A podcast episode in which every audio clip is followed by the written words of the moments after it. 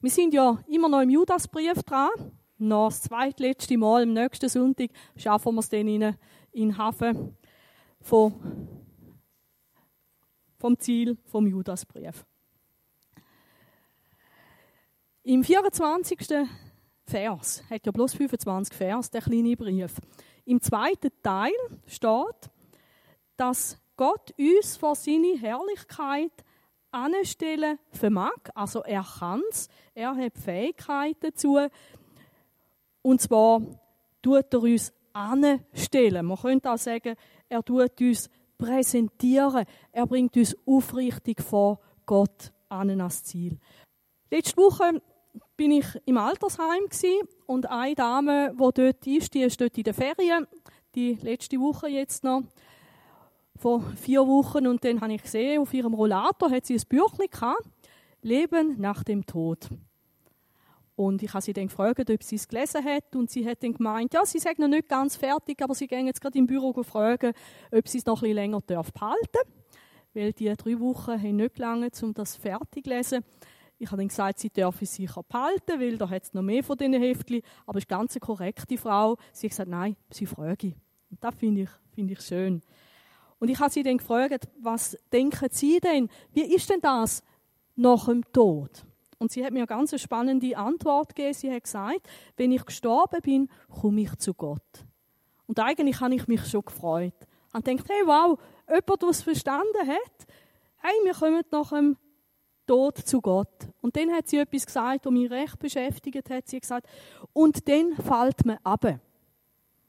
Ich habe nicht recht verstanden, was sie meint. Ich habe nachgefragt und dann hat sie gesagt, ja, dann fällt man ab an einen Ort, wo man gestraft wird, weil es ja heißt, dass man dort bleiben muss, bis der letzte Heller zahlt ist. Ich habe dann dieser Frau gesagt, aber dort geht es um eine ganz andere Geschichte. Wir werden bis zum letzten Punkt alles müssen selber ausbaden, wenn wir selber nicht vergehen. Das hat Jesus in einer Geschichte erzählt. Aber es geht nicht darum, dass wenn ich schuldig geworden bin in dem Leben, dass ich denn das in der Ewigkeit zuerst muss abbüßen. Und dann hat sie mich angeschaut und hat gesagt, ja, aber so ist es doch, so hat man mir das immer gesagt. Ich habe ihr dem versucht, von der Bibel her zu erklären, dass es nicht darum geht, dass wir noch etwas abbüßen müssen, sondern dass Jesus gekommen ist für unsere Schuld und dass die Vergebung ein Geschenk ist von Gott, das wir dürfen für uns annehmen Und dann habe ich gemerkt, jetzt ist sie innerlich ganz verunsichert und sagt, ja, aber mich hat man gelehrt, dass man darum auch muss für die armen Seelen beten, wo jetzt dort sind. Und ich habe dann schon gemerkt, in welche Richtung dass ihre Gedanken gehen. Und habe gemerkt, ich, ich würde ihr noch mehr von Jesus erzählen. Aber in der Vorbereitung auf die, Predigt habe ich gedacht, wenn sie sagt, wenn ich gestorben bin, komme ich zu Gott und dann falle ich ab, oder ich würde sagen, dann falle ich durch. Ja, eigentlich stimmt das ja auch. Sie ist nicht die Einzige.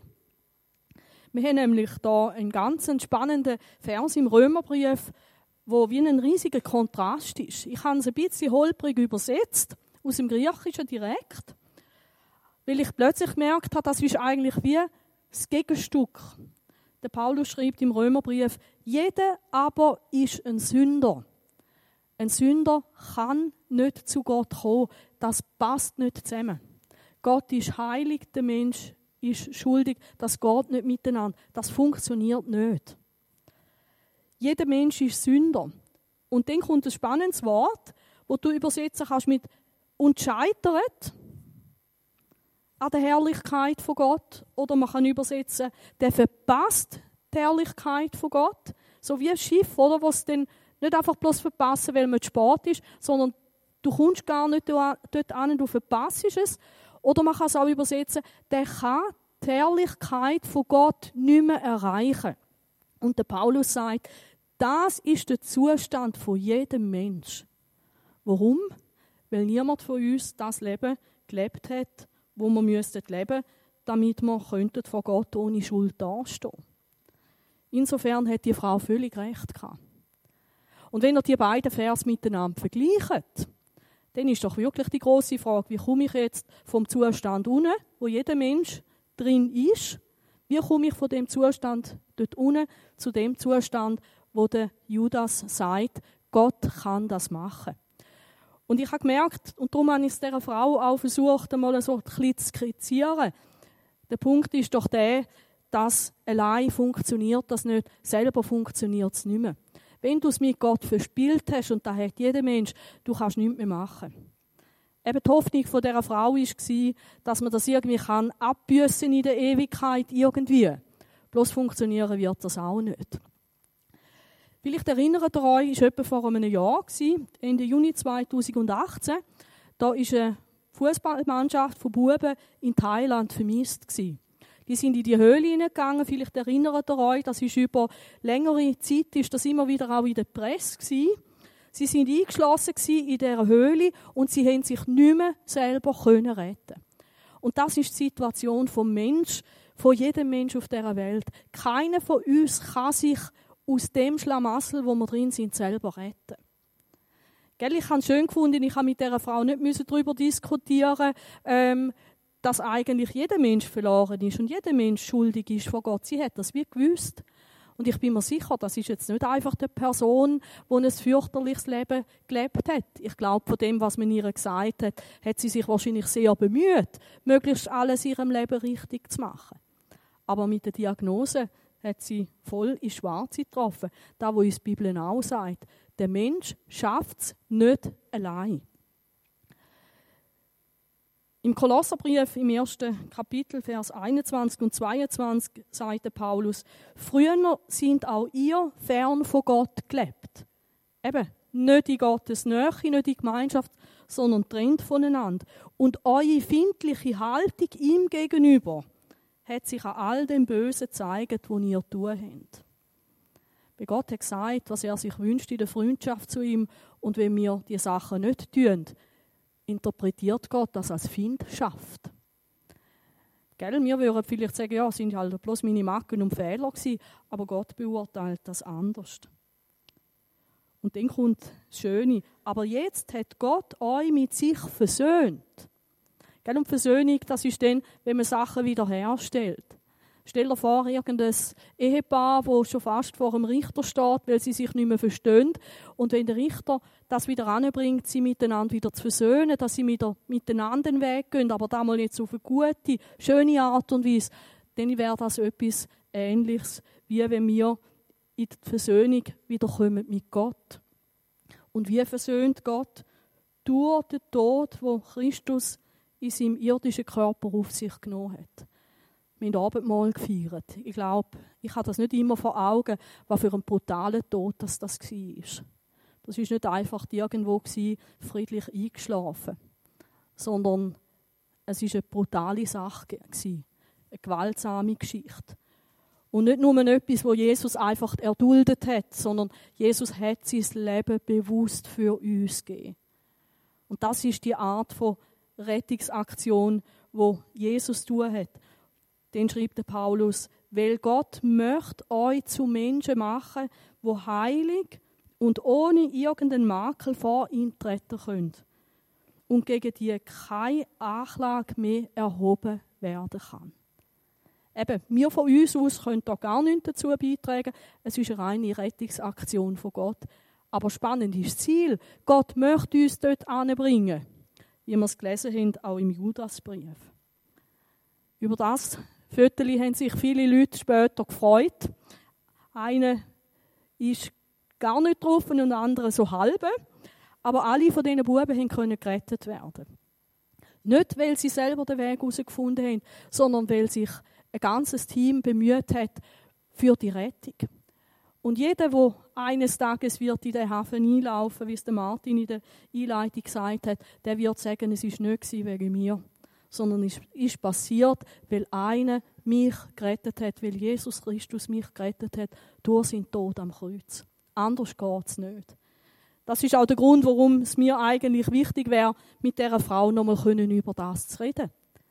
Weil dass wir verloren gehen, das ist nicht das Letzte. Es gibt ein Angebot auch von können gerettet werden durch Jesus. Aber nicht durch das, dass ich das irgendwann einmal selber abbüße und ausbade, sondern durch das, dass ich Jesus als mein Retter annehme. Vielleicht könnt ihr mitbeten, dass die Frau das versteht. Eben, das Ziel war, ich habe es schon zitiert, warum die ganze Versöhnung mit Gott, warum der Tod von Christus, um euch heilig und tadellos und unsträflich vor sich anzustellen. Heilig meint in dem Sinn ganz rein. Wie wenn nie etwas gewesen wäre. Tadellos heißt frei von Schuld. Keiner von uns ist einfach so frei von Schuld. Aber wenn du deine Schuld heute Morgen Jesus bekennt hast, dann hat er dir die Schuld vergeben. Dann bist du jetzt wieder tadellos vor ihm. Wow. Und unsträflich, das heißt, dass man dich nicht mehr kann für irgendetwas tadeln. Da wird niemand mehr sagen, aber das und das ist nicht gut gewesen. Das ist das Ziel von Gott, uns heilig und tadellos und unsträflich vor sich anzustellen. Also nicht wir stellen uns selber dort an, spazieren dort hinein und da, da, da, da, sondern Gott stellt uns dort an. Und bis daran an werden die meisten von euch sagen, das habe ich verstanden. Das ist nicht gerade Schnee von gestern oder kalter Kaffee, aber bis dahin haben wir meistens das auch gut verinnerlicht. Und das wünsche ich mir, dass die Frau im Altersheim das bis dahin gut versteht. Und jetzt ist interessant, wenn wir weiterlesen. Weil der Gedankengang von Paulus ist da noch nicht zu Ende. Er geht nämlich weiter mit dem Ausdruck da, sofern ihr, man könnte auch übersetzen, vorausgesetzt das. Ah, jetzt habe ich doch gemeint, wenn ich gerettet bin durch Jesus, dann ist jetzt alles gemacht. Nein. Jein. Ohne Rettung geht es da gar nicht weiter. Da ist es so. Die Rettung kommt zuerst. Aber was kommt jetzt noch? Was wird jetzt vorausgesetzt? Und zwar für Christen. Für dich und für mich. Da lesen wir jetzt weiter. Sofern ihr im Glauben gegründet und fest bleibt. Gell, der Paulus schreibt den Kolosser, weil man da angefangen hat, in dieser Gemeinde auch ihr Lehre zu streuen. Man hat dieses und jenes erzählt und eigentlich das Gemeinste, was ihr Lehrer gemacht haben dort ist, sie haben versucht, die Leute von Jesus abzubringen. Ganz fein, eben ein bisschen, ein bisschen eine Abweichung. Der Kapitän, der Herr Müller, hat uns auch erzählt und er hat das auch demonstriert. Er hat gesagt, wenn ich nicht das Schiff steuere, auch auf dem Bodensee, und dann hat er so ein bisschen die Hände hochgelassen, dann werde ich auch abtreiben. Und wir haben es sehen. Und nachher hat er wieder müssen auf Kurs gehen. Das ist noch spannend in dem Schiff. Hat es dann da auch so einen Zeiger gehabt, wo man dann gesehen hat, fährt er immer noch zum Ziel oder weicht er rechts oder links ab. Aber das ist eine Voraussetzung, dass wir im Glauben gründet und fest bleiben. Ihr seht hier einen Redwood, einen wunderschönen Baum auf der linken Seite, der ist über 1000 Jahre alt. Und als ich in San Francisco war, haben sie uns natürlich auch in so einen Nationalpark mitgeschleppt und wir haben die Sachen, die Bäume selber dürfen anschauen. Das ist der, den ich auch gesehen habe dort. Der ist über 70 Meter hoch und eben der, den wir da sehen auf der linken Seite, ist etwa 1000 Jahre alt. Also der steht schon ziemlich lang da. Und Januar 2017 hat man dann das Bild rechts dort in der Zeitung können anschauen. Das ist der gleiche Baum. Es hat einen Sturm gegeben, einen Wintersturm, und das hat er nicht ausgehalten. Das eine war der Sturm, wo man könnte sagen, sind, das war eine Wirkung von außen. Das andere, was auch ganz spannend ist, der Sturm ist nicht das einzige Problem. Die Bäume die haben keine besonders tiefe Wurzeln. 60 cm bis 1,20 Meter. Das habe ich nicht gewusst. Aber offensichtlich können also Bäume nach außen äh, fest gegründet sein, obwohl sie nicht wirklich tiefe Wurzeln haben. Aber eines Tages kommt ein Sturm und dann ist es dann vorbei. Gell, es ist auch schade, weil äh, Sepp Lochsepp haben sie dort mal gebaut, äh, damit man mit Pferd und Wagen unten durch können. Und ich habe ein Bild gesehen von 1899 von einer Familie, die dann dort noch posiert hat und dort picknickt hat. Und dort siehst du, wie der Wagen durchfährt mit einem Pferd. Es hat mich erinnert an die Worte von Jesus am Schluss der Bergpredigt, Matthäus 7, Vers 21 bis 27. Nicht jeder, der zu mir sagt, Herr, Herr, wird ins Himmelreich kommen, sondern nur der, der den Willen meines Vaters im Himmel tut. Viele werden an jenem Tag zu mir sagen, Herr, Herr, haben wir nicht in deinem Namen prophetisch geredet, in deinem Namen Dämonen ausgetrieben und in deinem Namen viele Wunder getan? Die sind religiös nicht untätig gewesen. Und offensichtlich haben sie auch Erfolg gehabt. Wenn wir jetzt eine Abstimmung machen, wer von uns hat schon einen Toten auferweckt, dann sind wir weniger vollmächtig gewesen, wie die Leute da. Vielleicht hast du schon für jemanden gebetet, der krank war und hast ein Wunder erlebt. Dann gehörst du auch in die Kategorie. Dann werde ich zu ihnen sagen, ich habe euch nie gekannt. Geht weg von mir, ihr mit eurem gesetzlosen Treiben. Darum gleicht jeder, der meine Worte hört und danach handelt, einem klugen Mann, der sein Haus auf felsigen Grund baut. Wenn dann ein Wolkenbruch niedergeht und die Wassermassen heranfluten und wenn der Sturm tobt und mit voller Wucht über das Haus hereinbricht, stürzt es nicht ein. Es ist auf felsigem Grund gebaut. Und das ist der Unterschied. Jeder aber, der meine Worte hört und nicht danach handelt, gleicht einem törichten Mann, der sein Haus auf sandigen Boden baut. Wenn dann ein Wolkenbruch niedergeht und die Wassermassen heranfluten, und wenn der Sturm tobt und mit voller Wucht über das Haus hereinbricht, stürzt es ein und wird völlig zerstört.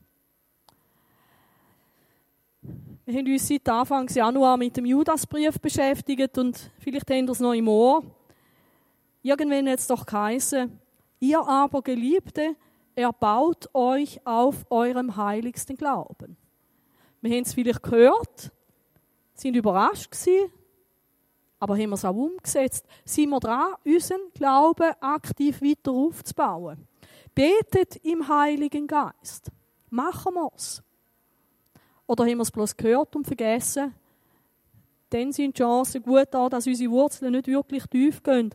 Und das andere, was noch war, ist, erhaltet euch in der Liebe Gottes, indem ihr die Barmherzigkeit unseres Herrn Jesus Christus erwartet zum ewigen Leben. Wie ist das mit meiner Ausrichtung auf Christus? Lebe sie.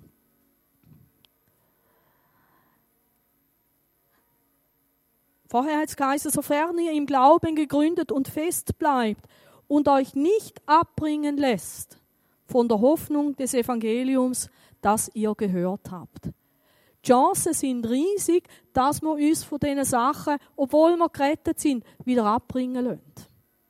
Und das ist die Warnung im Judas und auch da von Paulus im Kolosserbrief, dass wir uns von diesen Sachen wieder abbringen lassen. Und die meisten von uns, die kennen die Leute, die irgendwann einmal mit Jesus angefangen haben und heute nie mehr sind. Irgendwo abtrieben, mit irgendeiner Strömung weg. Und zwar geht es um das Evangelium, das in der ganzen Schöpfung unter dem Himmel gepredigt worden ist, dessen Diener ich, Paulus, geworden bin. Also es geht nicht um Meinungen, auch nicht um christliche Meinungen, sondern es geht darum, bei dem zu bleiben, wo Bibel uns sagt. Sich nicht mehr abbringen lassen, das heisst, von einer Einstellung, die man hat, wieder wechseln, wieder abdriften. Dass man den Standpunkt im Glauben nicht mehr ändert. Dass man bei der Entscheidung bleibt, mit Christus zu leben und unter seiner Herrschaft. Dass man gründet und fest bleibt. Und konsequent dem Ziel entgegengehen ohne Abweichung. Gell, was hätte es genützt, wenn er uns da erzählt hätte, wie man da irgendwie nach Romanshorn kommt und die letzten 100 Meter hätte er sich gesagt, so, und jetzt lassen wir einfach das Schiff rechts abtreiben. Wäre tatsächlich dort in die Hafenmauer reingeknallt und dann wären wir wahrscheinlich auch in der Zeit gekommen. Und der Martin hätte morgen vielleicht etwas anderes erzählt, wenn er noch hätte können. So hat er bloß das Smartphone müssen haben, was dann ein bisschen gerüttelt hat, wo wir angekommen sind in Romanshorn. Der Paulus sagt uns, bleibt im Glauben fest. Bleiben.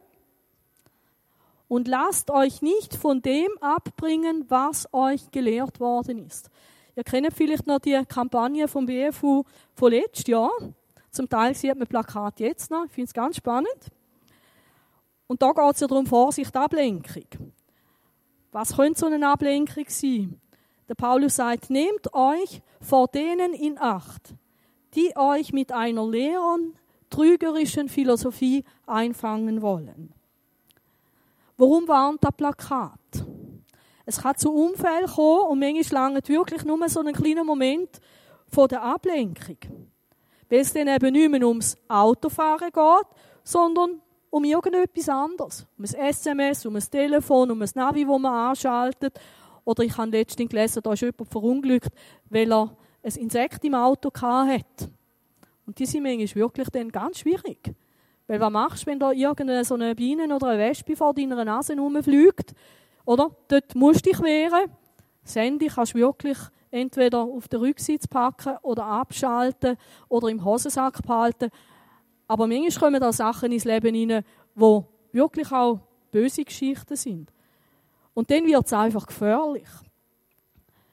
Mit Anschauungen rein menschlichen Ursprungs, bei denen sich alles um die Prinzipien dreht, die in dieser Welt herrschen und nicht um Christus. Alles drüllt sich um irgendetwas anderes, aber nicht um Christus. Ich habe mich dann gefragt, nicht was ist das Problem dort mal gewesen, könnte ich euch jetzt auch erzählen von dieser Philosophie, aber das ist nicht mehr da, wo, wo eigentlich heute sich unser Leben beschäftigt. Aber die Frage ist an dich, um was drüllt sich dein Leben? Oder ich frage mich selber auch, um was drüllt sich mein Leben? Was beschäftigt mich? Über was denkst du oft nach? Was beschäftigt mich? Was hat meine Aufmerksamkeit? Was zieht mich in seinen Bann? Und jetzt werdet ihr Sachen haben in eurem Gedächtnis, sind sie nicht einfach schlecht. Ich nehme an, Franziska und der Marc würden sagen, hey, bei uns dreht sich ganz vieles um die Leonie. Hey, das ist gut, das ist nicht falsch. Aber wenn Leonie der Lebensmittelpunkt ist von euch, dann würde ich euch auch sagen, passet auf, das ist eine Ablenkung. Oder wenn jemand anders sagt, hey, wichtig ist zum Beispiel, dass Sven sagt, hey, wichtig ist, ich muss meine Prüfungen bestehen, ich will einen guten Arbeitsplatz haben, das ist auch nicht schlecht. Aber wenn sich im Leben bloß noch alles um die Arbeit drüllt oder um Karriere. Und jetzt kannst du nehmen, was du willst. Ich habe Sorgen wegen meiner Finanzen, jetzt drüllt sich alles bloß noch um meine Schulden. Aber wie ist das? Jetzt lenkt mich alles ab. Ich habe mich dann gefragt, wie könnte man da verstehen? Wie funktioniert das? Ich kann ja nicht einfach sagen, ich kümmere mich nicht mehr um meine Arbeit, um meine Familie, um meine Finanzen, ich kümmere mich nicht mehr um diese Sachen, ich bete bloß noch den ganzen Tag Gott an. Ist denn das die Lösung? Ist das da, wo die Bibel uns lehrt? Nein, ist es nicht. Aber wie bringen wir das miteinander auf den Nenner? Und dann ist mir in den Sinn gekommen, es gibt ja so etwas wie ein Weltall. Leider stimmt da etwas nicht. Erstens, nicht alle Planeten haben den gleichen Abstand um die Sonne. Und so ein Kreis ist es auch nicht. Wir gehen in einer Ellipse um die Sonne herum. Und eben, da ist jetzt von dem her stimmt die Darstellung nicht. Aber was stimmt, ist, dass sich die Erde um die Sonne dreht. Und spannend ist, die Erde drüllt sich um die Sonne mit allem, wo auf der Erde drauf ist. Um was kreisen wir mit allem, wo uns betrifft? Um was kreisen wir mit unserer Familie, mit den Kind, mit den Enkelkind oder ohne Kind und ohne Familie? Mit unserer Arbeit, sei es zahlt oder nicht zahlt, mit unseren Aufgaben, mit unserer Freizeit, um was drüllen wir uns? Merkt ihr, da ist ein Unterschied, ob ich mich um die Arbeit drülle oder ob ich mich mit der Arbeit um etwas Größeres drehe. Martin hat ein bisschen Englisch gelernt letzten Mittwoch. Jetzt kommt Lektion Nummer zwei. The Sun, da heißt die Sonne. Die Erde dreht sich um die Sonne. Und schaut mal, es gibt nicht nur den Sun, es gibt auch den Sun. Ganz wenig. Ein Buchstaben im Englischen anders. Wir drüllen uns nicht um die Sonne wie die Erde, sondern wir drüllen uns mit dem, was in unserem Leben ist, drüllen wir uns hoffentlich um den Sohn. Und so ist eben Christus das Zentrum. Und jetzt wird es natürlich spannend. Jetzt tue ich Jesus Christus mit einbeziehen. Jesus Christus, er ist das Zentrum in der Familie. Jesus Christus, er bestimmt mein Verhalten am Arbeitsplatz und in der Freizeit. Ich kann um Wegweisung fragen fürs Leben. Und ich bitte Gott, nicht bloß ein Teil zu sein von meinem Leben, wenn ich Schwierigkeiten habe oder wenn ich seinen Segen brauche, sondern mit allem, was mich ausmacht, drehe ich um Christus. Und vielleicht merkst du, dann gibt es auch Sachen, die in deinem Leben drin sind, die kannst du nicht vereinbaren mit dem Drehen um Jesus. Und dann gehört es raus. Du kannst nicht um zwei Sonnen umdrehen. Das funktioniert nicht. Dann gib das auf, wo nicht Jesus ist, weil es wird sich nicht lohnen. Es wird dich bloß wegbringen.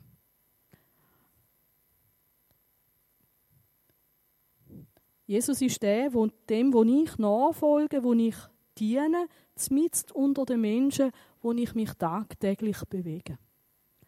Macht euch Gedanken darüber, um was drüllt sich mein Leben wirklich. Eben, analysier das mal für dich, wie viel Aufmerksamkeit haben gewisse Sachen bei dir und hat Jesus gleich viel? Hat Jesus gleich Gewicht? Vielleicht stehst du auch vor Entscheidungen, wo du merkst, eigentlich würde Jesus da dazu sagen, nein. Und dann überleg dir gut, wo setze ich Prioritäten. Im Kolosserbrief heißt wie ihr nun den Christus Jesus, den Herrn, empfangen habt, genauso wie wir Jesus angenommen haben, merkt ihr zu Christen. Nicht zu der Frau im Altersheim, wo das noch gar nicht weiß, sondern zu uns. Wir haben Jesus empfangen, hoffentlich auch als der Herr, weil der Herr ist der, der das Sagen hat. Heißt es nachher, auch ein bisschen holprig übersetzt, so geht auch in ihm. So sollen wir auch in Christus leben. Also nicht am Sonntagmorgen in einen Gottesdienst kommen, begegne ich mit Jesus oder eben auch nicht. Und dann gehe ich wieder durch den Alltag und Jesus und ich, wir sind irgendwo wie zwei verschiedene Orte daheim. Sondern in Jesus Christus gehe ich wieder in meine Arbeit. In Jesus Christus schaue ich gut meiner Familie. In Jesus Christus tue ich Prioritäten setzen. So geht auch in ihm. Und das habe ich schon gesagt. Seid in ihm verwurzelt und baut euer Leben auf, auf ihm auf, auf Christus. Bleibt im Glauben fest und lasst euch nicht von dem abbringen, was euch gelehrt worden ist. Ich glaube, darum brauchen wir das auch immer wieder, dass wir Predigten hören, dass wir selber Bibel lesen, um zu schauen, bin ich noch auf Kurs.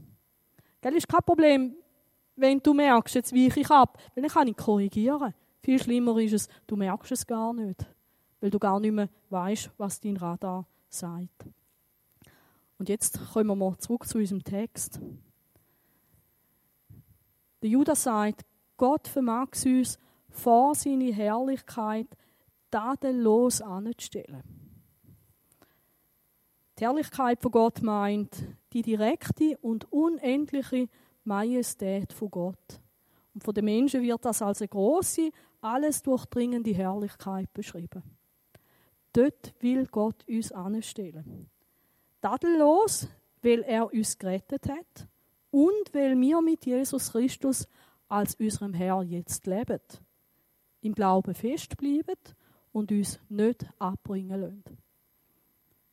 Ich habe mich dann gefragt, ist das eine grosse Herausforderung? Jein.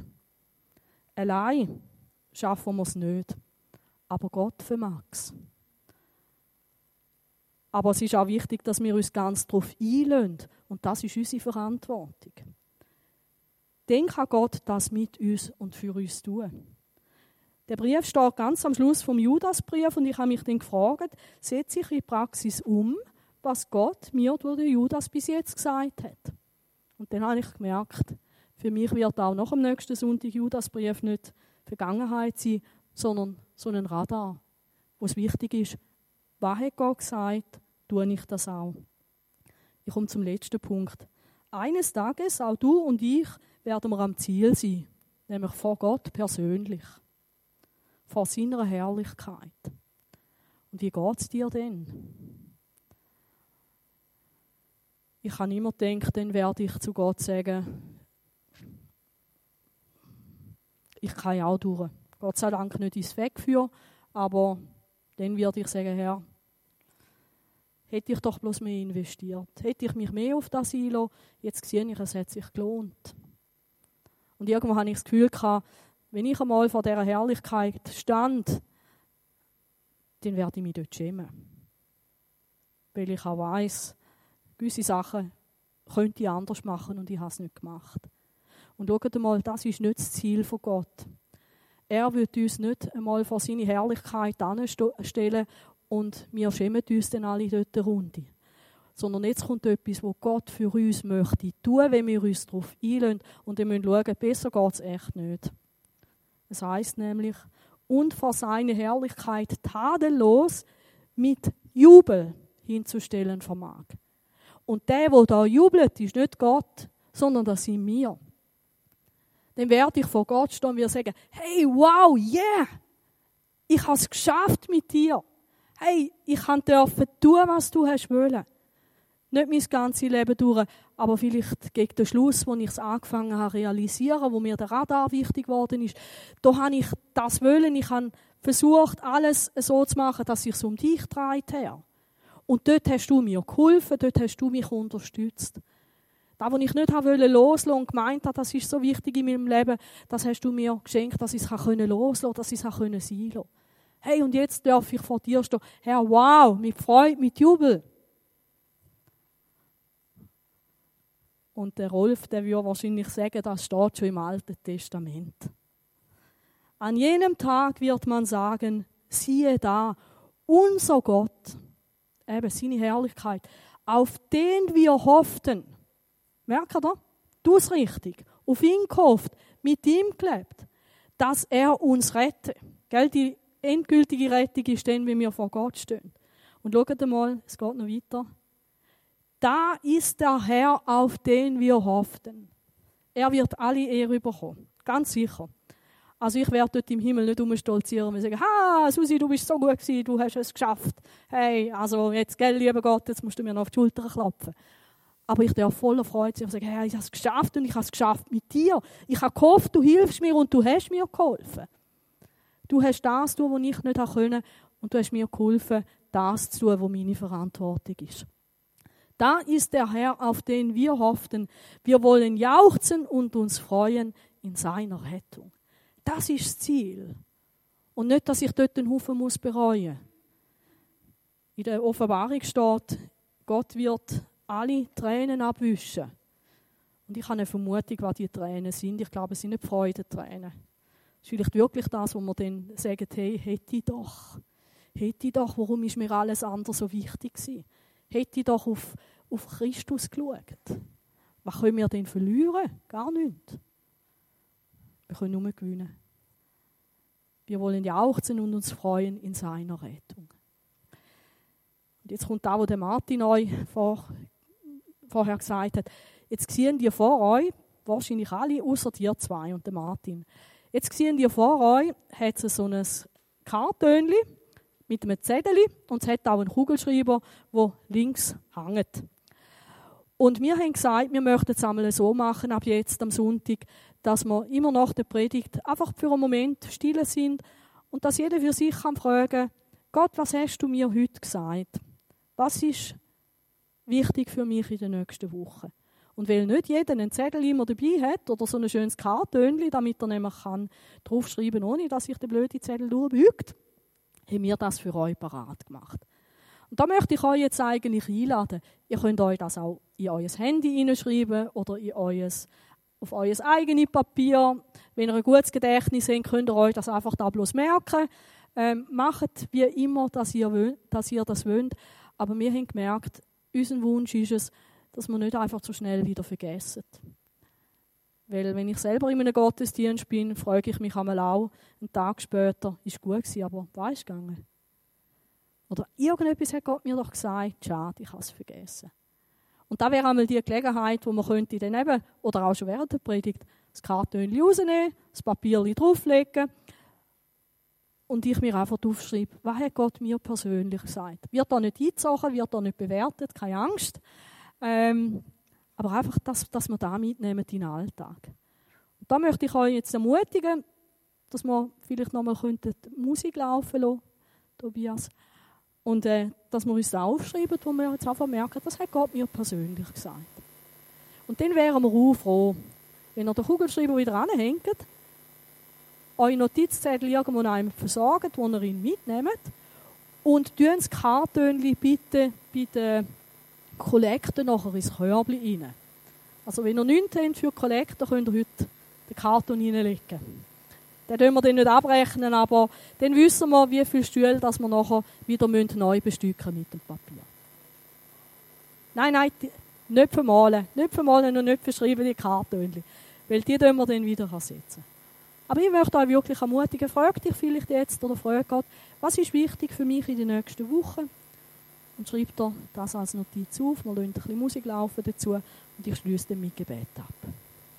Vater im Himmel, lass uns Christen sein, hier in Arbon, wo das Geschenk von der Rettung bejubelt, dankbar sind dafür, aber wo auch im Alltag weiter wachsen, wo wie Bäume sind, wo du gepflanzt hast an guten Bech mit tiefen Wurzeln, mit einer Sicherheit, wo wir nur in dir dürfen haben. Herr, dass auch in Stürmen und Herausforderungen in unser Leben hineinkommen und die kommen garantiert auf die eine oder andere Art und Weise, dass wir nicht wie der Redwood sind, wo es umgenommen hat nach so langer Zeit, sondern dass wir dürfen stehen bleiben in deiner Gnade, im Vertrauen auf dich und dürfen wie ein Wortzeichen sein, auch für andere Leute. Dass es sich lohnt, dir zu vertrauen. Und Herr, wir möchten auch Menschen sein, die reiche Frucht bringen in der Verbundenheit mit dir.